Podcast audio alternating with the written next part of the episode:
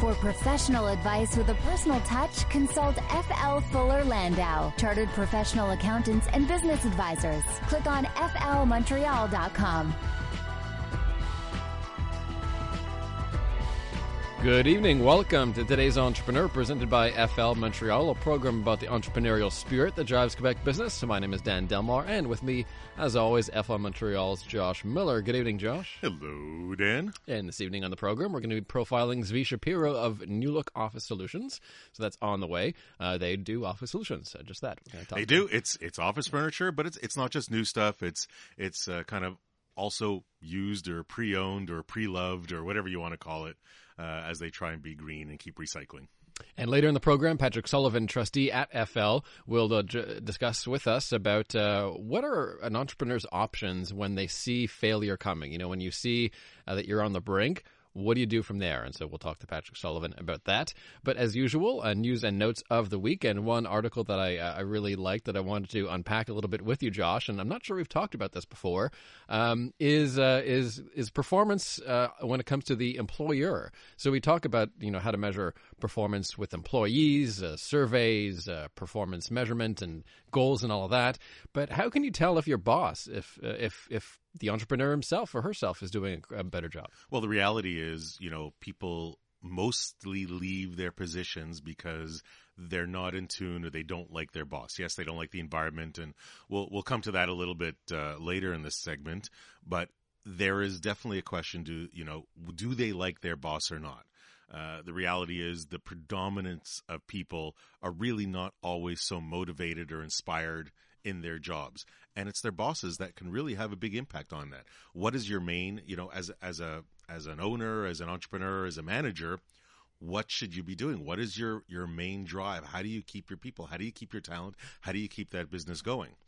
So uh, you know th- this was an article that i saw on inc.com and uh, and it lists a few things and you know you, you think they're basic but and a lot of stuff that we talk about on the show dan is basic but sometimes you just need to hear it again. Sometimes you need that refresher so, you know, one one of the things that they start with is you know play to your employees strengths. Find their strengths and and let them run with it. Hopefully their strengths is also what your business strengths are but if you have somebody that's that's uh, not an outgoing person and doesn't necessarily have the gift of gab and can't necessarily chat it up or doesn't have as much charisma well don't put them in a sales role where you know they're they're just gonna they're just gonna you know shrivel up and die and they're just not gonna love to do um, the but if they're if they're really talented, it's analytics, it's behind the scenes or whatever.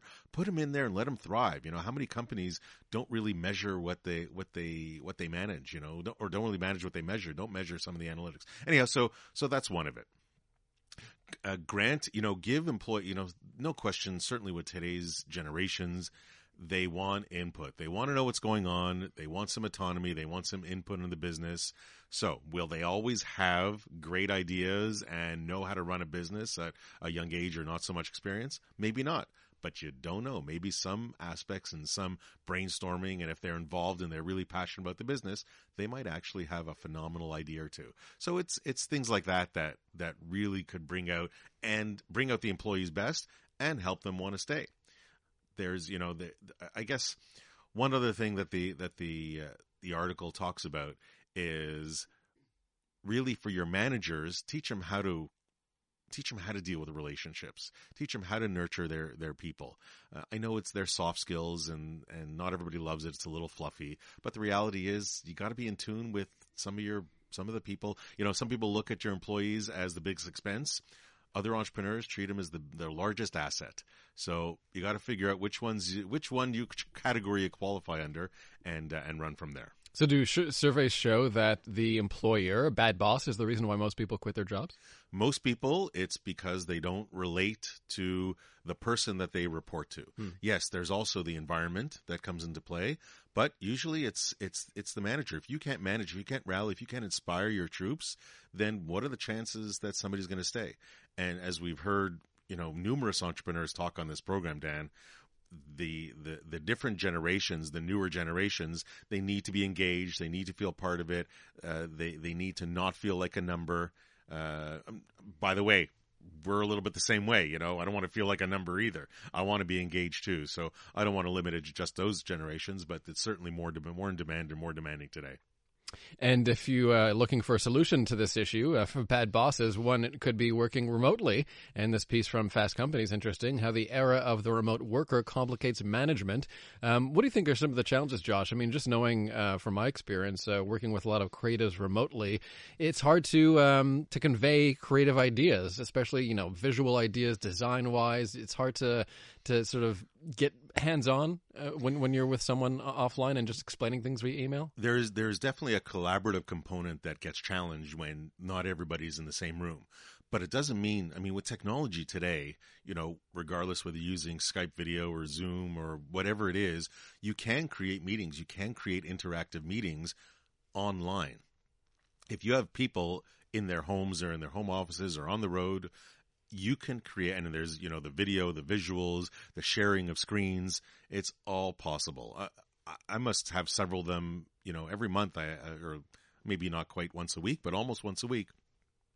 I must have at least one meeting that's online. You share your screen with whether it's your, your customer or mm-hmm. supplier, mm-hmm. uh, whomever it might be. And that's what it goes. But the biggest challenge is when we come back to managers and how, you know, how they work with their team do the managers trust their team? Because one of the impediments of allowing employees to work remotely is management or entrepreneurs say, well, how do I know that they're working? How do I know that they're really producing? Maybe they're off doing something else. Well, for me, I challenge them to say, how do you know they're sitting at their desk and working? How do you know they're they're really being productive? How do you know that it looks like they're staying late, but for all you know, they could be surfing or on the phone or eh, it's it's not so clear cut when you're when you're doing that. So there's a few things that if you really want to treat the remote uh, aspect, uh, you know, properly as an employer, as as an entrepreneur, you really got to try and get as much buy-in from leadership as possible. If you have only, you know, a, a small percentage of buy-in from leadership, well, then it's never going to fly because you're always going to have the naysayers and you're always going to really not be sure. Be aware of people's time. Be aware that, you know, that they are working remotely and sometimes not everything's available. Not every time slot is available. So if you need to book a meeting, book a meeting. We understand it's less, it's not as fun as walking up to your colleague in the office. You know, they're not on the phone. They're just working. You can interrupt them, uh, and, and then find that collaboration there. But working remotely, you can always find time. You can always instant message.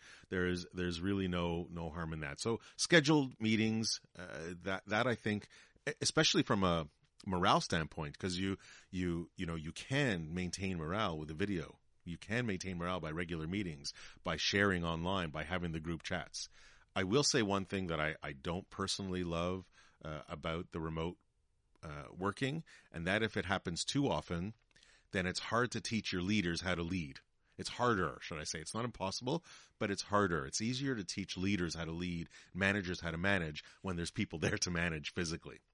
Uh, it's not out of the realm of possibility. Obviously, you have to learn, but it's uh, it's a little harder that way.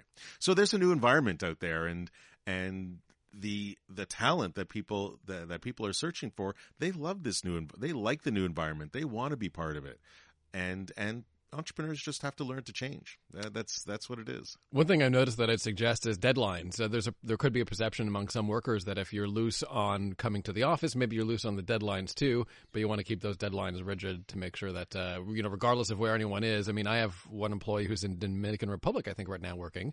Um, another's going to be working from Spain for the next month doesn't matter to me as long as you meet the deadlines. Absolutely, and you know, the, the, this article also talked about distance bias you know, and where, you know, you don't want to necessarily favor somebody that's in the office just because somebody is working remotely. You want to, you want to really work with the, the right person. Anyhow, the, the, these new environments, uh, the culture, the workplace is, uh, is a huge topic. I know, uh, we spoke about on last week on the program, Dan, we're even involved in, in a workshop on February 21st called Tomorrow's Workplace Today and and that you know it's going to be held at JMSB uh, school, so John Molson School of Business. Uh, if you want to check it out, tomorrow's workplacetoday.ca.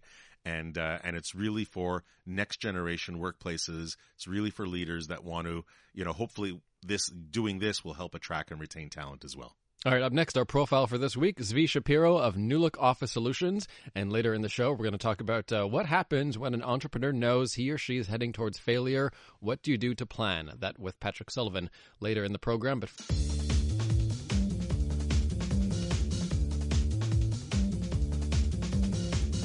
For professional advice with a personal touch, consult FL Fuller Landau, Chartered Professional Accountants and Business Advisors. Click on flmontreal.com. Welcome back. Inspiring stories from outstanding business people. Dan Delmar and FL Montreal's Josh Miller with you for today's Entrepreneur. And let's introduce our guest for this week. Zvi Shapiro is of Nulook Office Solutions. Welcome to CJAD, Zvi. Well, welcome. Thank you for having me, bud. Thanks for joining us. Uh, and Josh, we have a 25 year veteran. Uh, good to have someone who's been in the trenches. And uh, and the first question, uh, as usual, is the easiest. Always easiest, uh, and you know, and so people don't confuse Nulook because that that's something that definitely I'm sure will will come into play as as we talk about your business. Is what is Nulook Office Solutions? Uh, Nulook Office Solutions is a, a contract office furniture dealer. Uh, what that means is that we work with uh, architects, project managers, facility managers, and uh, to complete projects, office uh, furniture projects. Mostly for offices or for homes, for um, all different all different size projects. All different size projects. For a home office, we would do what would be more of a high performance home office. Somebody coming out of the corporate world wanted to go in, uh, transfer a bedroom possibly over to an office, or we've done basements as well. But it's going to be more of an upgrade. It's not going to be your IKEA type of setup. Somebody's looking for good performance and an image. Uh, for corporate, we work with all different companies and a lot with universities and uh, private uh, private high schools, elementary schools. We've been building up a very big portfolio for that. Now, how long has Nulook been around? When did you start? I started the business in uh, 2000 from a bedroom in my house. What were you? Because you know, Dan referred the fact that you've been in this business for 25 years, so you were in this in this field even before you started Nulook. Yes, Why, I. d- why this? Why the switch? What was that moment where you said, "I'm going to go out on my own"? Well, uh, interesting. Good question. The uh, I only ask good questions Only good worry. questions. I, I was I was working for a contract office furniture dealership for uh, for seven years. I I grew up in home furniture. My dad was uh, was a furniture uh, designer. I was around fabrics and stuff, and I just uh, enjoyed it. I just enjoyed that world. Um, but I always wanted to have a piece of the pie. There was always like you know I always had that that drive to own something, and uh, that caused me eventually to I tried acquiring uh, equity in that business that I was working for. It uh, didn't work, and uh, I decided to uh, take a shot and go out on my own. I was telling Josh last week that I really love shopping for office furniture because we spend so much of our lives there, especially for desks and chairs, and we don't realize how important comfort is. Is that something that's sort of new, like the ergonomic wave, that we're trying to focus more on comfort in the office? It's finally starting to happen within the last, I'd say probably about the last two to three years, where people are they're finally getting it, and I think it's all now really about employee retention. And and the younger group that's coming into the workforce right now doesn't work in the old school cubicle, high cubicle way. Got a desk, go in the corner, and you know, and No, it's going to work. sitting- you got a job, and that's it. You're sitting on a big, comfy ball Yeah, and working. you're sitting on a ball. You're swinging from uh, from a chair. You're running on a treadmill. It's like whatever works to keep the employee happy. You know, it's everything. But it's a lot more now about collaborative space, and people are finally see that you can't just spend ninety nine dollars on a chair for an employee, and you know the person's sitting in the chair two hundred days a year. You know, you got to spend a couple of bucks more. So that I mean, the industry has definitely changed in the 25 year, years you've been in, in the 18 years that Nulook has been around. There's no question the industry has changed drastically. it's changed huge. And a good contributor to it, obviously, is you're following technology. And where you had those big monitors way back when, where it was almost like a TV set sitting on your desk, you needed this big desk and sitting there. Now going to flat screens, now going to, you can work anywhere really because of Wi Fi. Mm-hmm. So the whole office part, and I go to people saying, you know what? And I'm reading more and more articles about this. If you really want to see the latest trends, go to a university that just got revamped. See the way 21 year olds, 20 year olds, 22 year olds are working and how they're going about it. It's not just in a class. You can work anywhere these days. They're working at Starbucks. They're working at Tim Hortons. You can work anywhere you want. And Now you got let's- to create that. Let's transport yourself back 18 years. You said you started working out of the house. Mm-hmm. How long were you there until until you got kicked out? I mean, until you chose to leave. until oh, I didn't choose to leave. My wife made me leave. But the uh, we started off. I started off from hundred square feet in the bedroom, like any entrepreneur, uh, in the trenches, working. You know, around the clock. I was fortunate. My kids were small. I got to see them. Versus when I was at the dealership, I got home. My wife's like a sergeant. Your kids are down at seven. Whether you're here or not, they will be sleeping. So you choose what you want to do. You're not waking them up. And when I got home and I got to work from at home, that was a great time in my life because they were waiting for me. I got to see them play a little bit, have a bite to eat, and then go back and grind. And uh, I was doing everything. You wear all the hats. You wear, you literally do. Now, how many people are you today in your business? Uh, I think we're about 10, 10 in house. So you you eventually you you grew. I don't know if you grew rapidly, like over the eighteen years, you added a little bit along the way, or was it slow growth at the beginning, then a, a rapid growth? Like how did you how did you manage it, that? It, it was all baby steps. It was really, uh, I was trying to run a business without overhead. I go, anybody could run a business with overhead.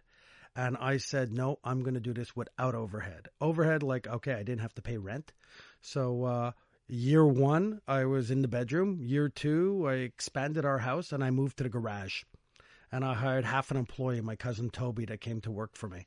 And uh, she worked half time. And uh, then we got busier. And then I felt I needed to have a designer. I needed somebody to come. But I was running around like a I was running around doing everything. I didn't even have time to train somebody. I didn't have, but I needed, I knew I needed somebody. Mm-hmm. And uh, we had this young girl join us straight from design school, and she came on board and she started to self teach herself on how to advance. And now we're one and a half employees. Um, I wanted to bring on a full time person. I had my own garage door on the side, and my wife looked at me and I said, uh, "You know what? Maybe I'll just I'll just get you another house and I'll stay here. This is really comfortable." and she said, "That's not going to happen. You have to move away from home." and I'm like, you know, but I don't want to. She says, "There's a time where you have to go, and now's the time. I'm not sharing my kitchen, bathrooms with employees. You have to leave." So uh, I went from a garage to my buddy Jackie was opening up a business, and I took his front office space, and he had the where he had the factory part in the back, and we moved over, and I shared an office with him, two different companies, and we again I was then I think I was paying five hundred dollars a month rent. We mentioned uh, working from home earlier in the program. Um, how did you find the process of uh, of convincing clients, getting new clients, and establishing your business from home? Was that was that was that a challenge? Um, well, I never met anybody at my house. I never brought a client to my house. I had to. I was doing a lot. I was selling quite a bit when I was at that dealership, and I had some very good accounts. I had account like Air Transat, and I had accounts like uh, I had um, Richter Usher Vineberg as accounts, and I had some very good accounts around, and I had to keep supplying them. So there was no need. My business is consult. I uh, it's con, uh, we consult.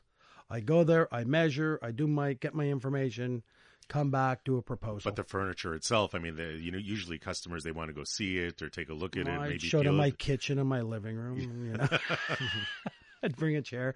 No, I went go to, to suppliers, I went to a, I went to a supplier's showroom if need be. There were some showrooms around, and I was fortunate that it, the companies because my sales volume was there, the manufacturers supported me if I had to step back now and running a business with overhead, running a business with, with, with operations and costs, I don't necessarily would support that. You know, I, I, I kind of look the other way with a manufacturer supporting somebody with no overhead. How do you compete with that? But part of the overhead is also your team, and I know you're a team of ten now, and that grew, and you you were you were running around doing a lot of things. But when we come back from break, we'll talk a little bit about that team and an experience that you lived through a few years ago. Great. Zvi Look forward to Shapiro is with us from Nulook Office Solutions. More with Zvi in a moment.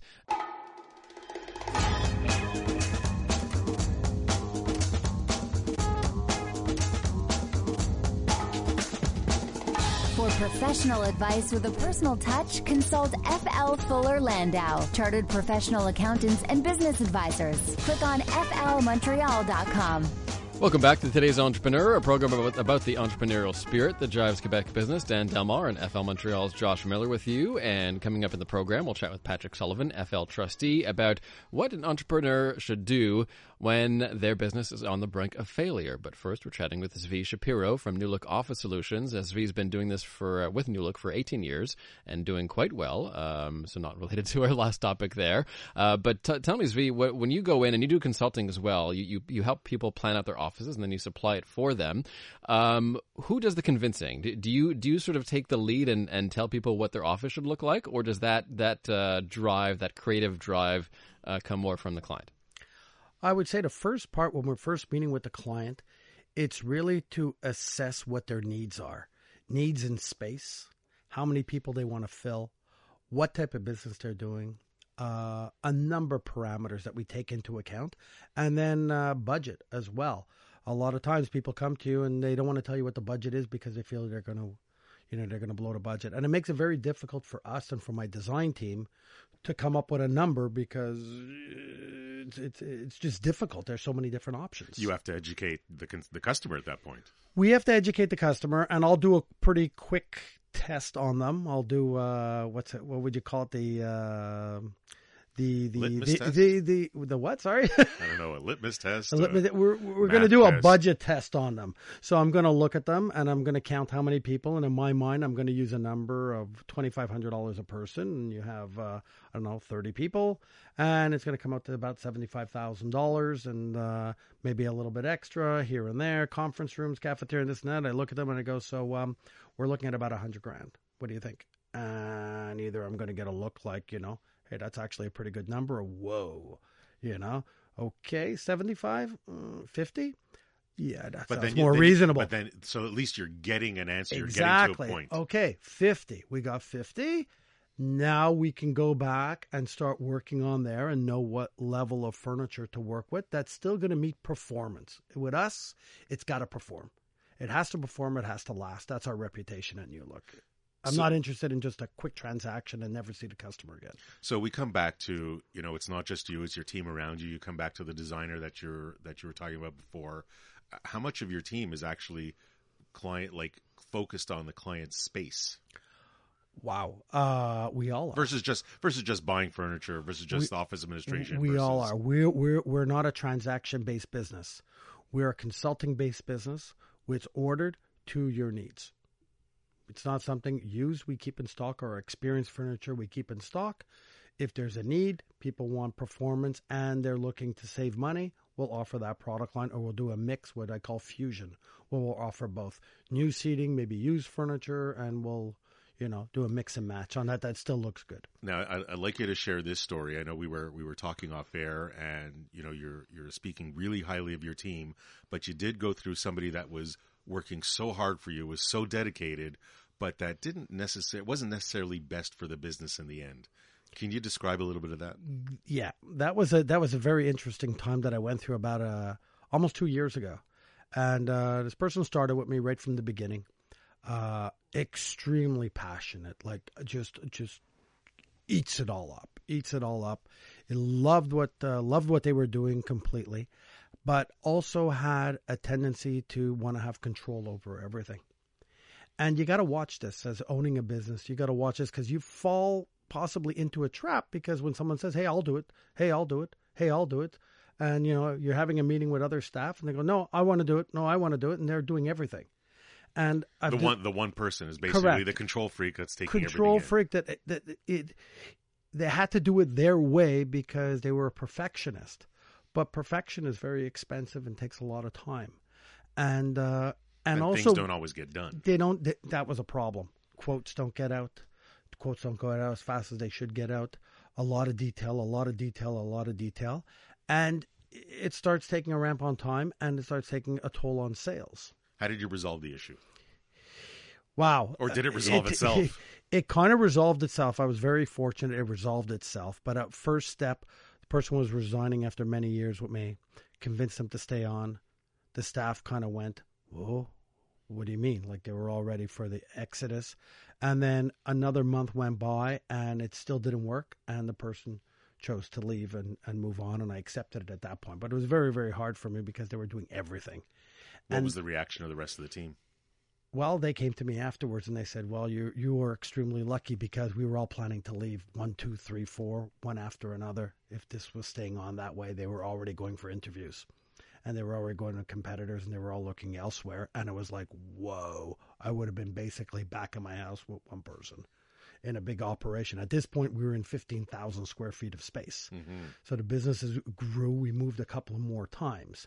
In the last year and a half, and I've always described this, and entrepreneurs should really look at this point, very important, is that you're running a relay. There's different processes that you have to go through when you're running around running a relay. And you can't have one person run 75% of the relay and three people run the last 25%. It doesn't work that way. Maybe your fastest runners at the end, typically, but it's got to be shared. The pie's got to be shared and it has to be balanced. And you never know who's holding you back at any given moment. No.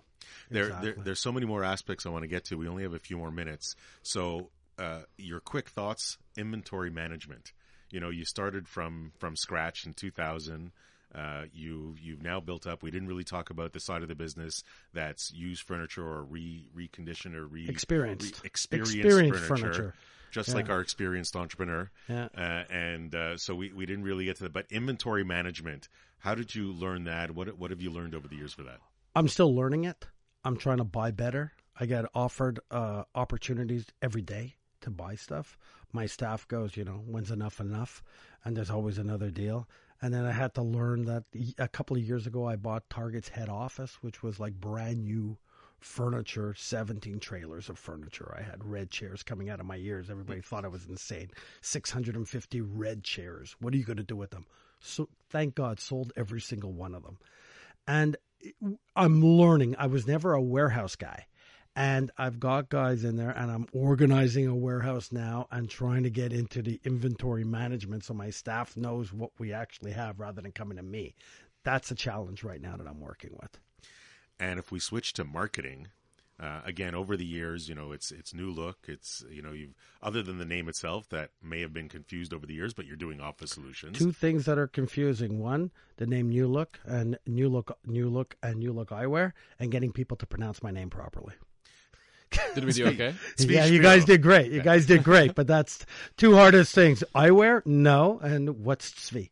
so what what worked for you from a marketing standpoint? I mean, you you know you you, you alluded earlier traditional uh, traditional media. You were on radio. Yeah. You know, we were talking a little bit off air. What's worked for you, and what did you decide? Decide, hey, you know what?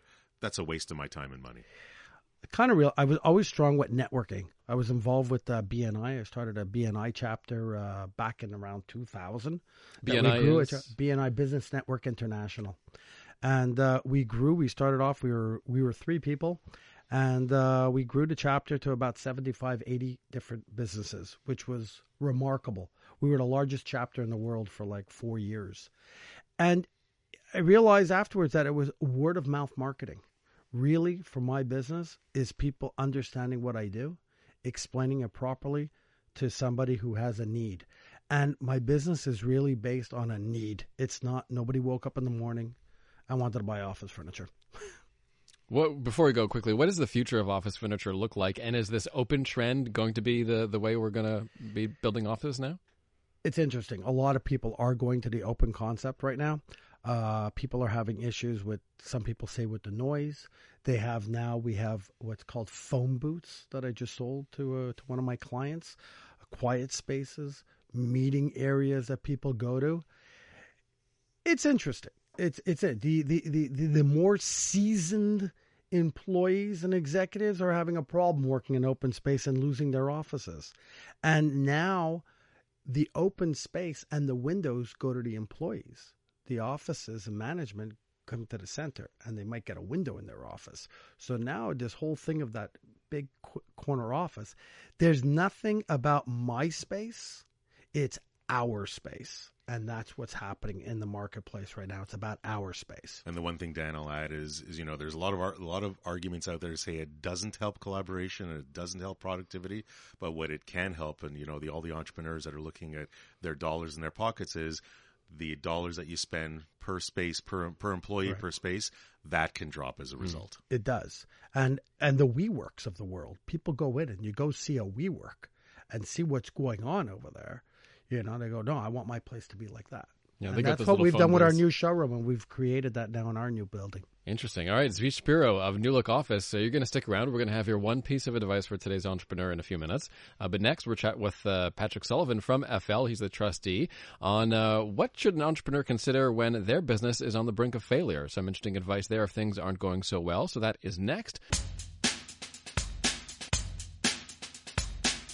For professional advice with a personal touch, consult FL Fuller Landau, Chartered Professional Accountants and Business Advisors. Click on flmontreal.com. Welcome back. Inspiring stories from outstanding business people. Dan Delmar and FL Montreal's Josh Miller with you for today's entrepreneurs. Zvi Shapiro is here from Nulook Office Solutions. We'll have his one piece of advice on the way for today's entrepreneur. But first, welcome back Patrick Sullivan, trustee at FL. Uh, how you doing, Patrick? Pretty good. Uh, good to see you guys. Likewise. And so, Josh, um, when the when a, any business is on a brink of failure, you know the entrepreneur can't just give up. They have to try to look out for their employees, look out for their assets. Where do we take it from there if you know the end is near? Well, that's just it. Is is you kind of have to take stock on what you have, and is it really the end? And is it really the end that you know you can turn it off and that's it, or is it really the end you turn it off and you still might have things that are that you're liable for? Uh, and Patrick, you know, you you live and breathe this every day, so and it's and it's a bit of a loaded question because there's so much that you can go through. But let's kind of take it a little bit at a time. Company is really close. I mean, they've been losing money. Uh, they're you know they they really they, there's just no future, um, or maybe there's no future. What are the what are some of the things that they need to watch out for? Just because they put a key in the door doesn't mean that's the end. Uh, definitely not. I mean, when you put the key in the door, that's the the very simple way of saying I'm closing down the shop. Uh, the first thing that an entrepreneur has to look at before he does put the key in the door, number one is where do I have potential liabilities, personal liabilities?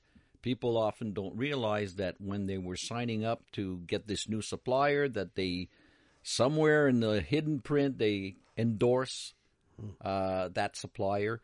Obviously, lease leases often will require to be endorsed. So number one is to really look at where do I have potential liabilities. Corporate credit cards.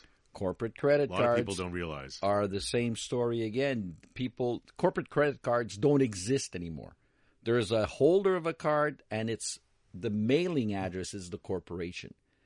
In the good old days, yeah, you know, the banks were losing so much money because uh, mostly American Express back in the 80s where they had these corporate cards and the guys were racking up bills like unbelievable and then failure came and then the credit card issuer amex would lose all that money as an unsecured creditor. Today it's very different. Uh, the stockholders are responsible with the credit card. So obviously if you have a credit card it's a cor- it's written the corporation on it but you're still liable personally.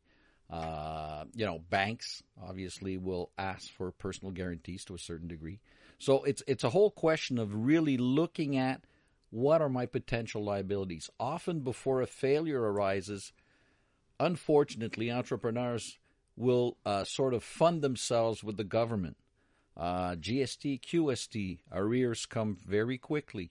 Uh, so they will use that up, but little do they know that if there's no money in the corporation for them, for the governments to get paid, they do and they will go after directors and shareholders for to get their due. And so deductions at source, or they don't pay deductions? DAS, it's the same story. Uh, I mean, now, I mean, the governments are seeking alternatives. If they can't get it out of the corporation or the, the bankruptcy of the corporation, they go after directors. And they, I mean, and if often the paperwork isn't up to date, so it gets even worse because they'll give random assessments so the numbers will be skyrocketing. What if uh, you know when when you're going down that road? Is there anything the government will do to to give you uh, a little bit more time, perhaps, to repay those debts, or are they going to be just as severe as if you were still in operation? Uh, they will. I mean, there's always room for discussions, but eventually, the you know the capital portion normally has to get paid. They will negotiate sometimes on the interest factor and the penalty factor but they will require some kind of a guarantee that they will at some point get get paid.